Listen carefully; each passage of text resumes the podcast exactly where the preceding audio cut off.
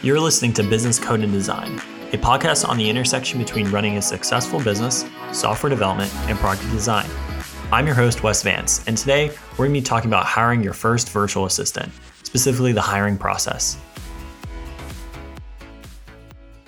It has been an incredible week. My first week with a virtual assistant has been just amazing. So far, my VAs helped me write summaries, aggregate research for blog posts like this one, uh, started to manage my social media, a bunch of other stuff. So, after reading the four hour work week, I decided to try and find a VA that would assist with some business tasks that I'd kind of been working on, uh, but no longer had the time to complete. Um, as I've had friends and other business owners tell me, they've tried to outsource work to virtual assistants with no luck, saying it often took more time for them to explain how to do the tasks than the tasks would take to complete. So I really focused on like on my hiring process and my communication when hiring a VA. So in this podcast, I just want to really talk about my hiring process. So, with all that in mind, I started doing some research on where to find VAs, what hourly rate I should be expecting, the hiring process, etc. So, I quickly found out that the first thing I had to do is create a job rec and define kind of what I was looking for. So if you look at the show notes, I've actually posted the job rec I used to find a VA. So check that out if you're looking for a place to start. So there have been dozens of other places. There's dozens of places to post your job rec, but I narrowed it down to two. Upwork.com, which is where I started freelancing. So I thought it might be potentially a good place to find a VA, and onlinejobs.ph. So this site is dedicated to Filipino workers.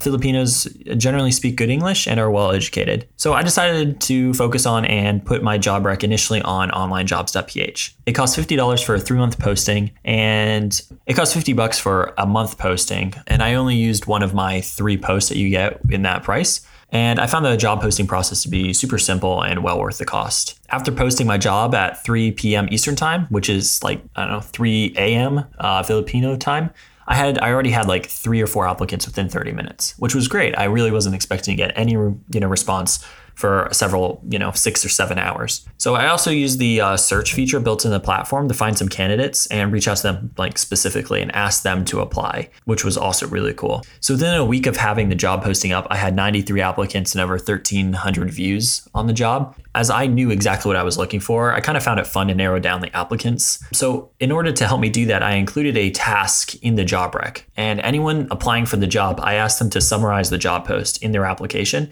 And this did a few things things. First, it helped me weed out 60% that are just copying and pasting the same body of text into every job posting they find on a site. It also allowed me to judge two key skills that I required for the job. One was uh, cohesive English, and I wanted to test their ability to, uh, concisely summarize information. And so, with that, I was able to weed out about 70 to 80% of applicants based on the results of this simple task. And it's possible I skipped over the best candidate in the group, but this method saved me just a ridiculous amount of time. So throwing away anyone that didn't read the job app was was well worth it. For the remaining 20 to 30%, I went through each of the applicants and read what they had to say in their job posting in their, their application. If their application matched what I was looking for, I went to their profile, checked out their social media just to check to see if what they applied with and what I found matched up. So this narrowed it down to just 10% of the total population of applicants, which is around nine people. So with these nine, I sent them a few additional follow up questions just kind of to get a little bit more out of them. So first off, I asked, are you looking for long term or short term employment? And I was really looking for a long term employment. So if they were really just looking for a month or a few month contract, then it wasn't for me. Next, I in my job description, I described my compensation to be 600 a month for almost full time, 30 hours a week. And I want to know what their thoughts were on this. Two of the nine thought it was just okay. And to be completely honest, that's probably true and certainly true. I had no idea. So, but I was looking for someone that was excited for the pay. So if they expressed that they were like that was great and they were interested and that like, you know, worked well for them, then I was I got excited. Number 3, can you describe your workplace, internet and computer? This one didn't remove anyone from the pool directly. However, I favored candidates that had internet at like 5 megabytes a second, a semi-quiet place to live and ideally a Mac, but that's kind of rare. So finally, the most important question was, what's your favorite type of work and what are your future goals? And like I said, this is by far the most important question. I wanted a candidate that was looking to grow, had aspirations and dreams. My favorite candidate's answer being, my goal is to write for a well-known travel magazine such as National Geographic. That's what I'm talking about. That was an awesome, that was an awesome answer. I love that. So I ended up with six potential candidates after removing a few from these questions.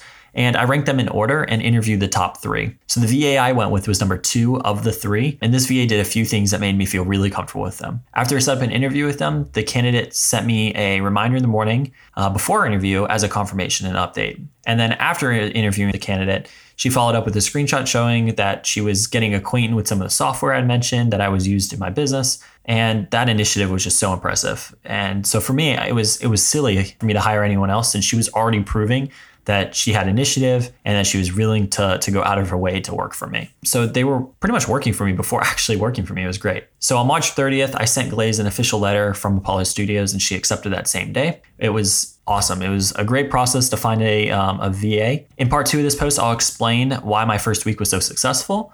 And we'll go in a little bit more detail about how to actually plan out the communication part of working with a VA that's 12 time zones different than yours. So hope you enjoyed the post. If you did, subscribe to this this below. You can find the show notes on businesscodeanddesign.com. Otherwise, I'll talk to you guys next time. Thanks for listening in. Once again, my name is Wes Vance. You can find me at Twitter at WesAdvance or at wesvance.com. If you enjoyed this post, subscribe to the podcast and check out our show notes at businesscodeanddesign.com. There you can also subscribe to get email updates on what the next show will be about.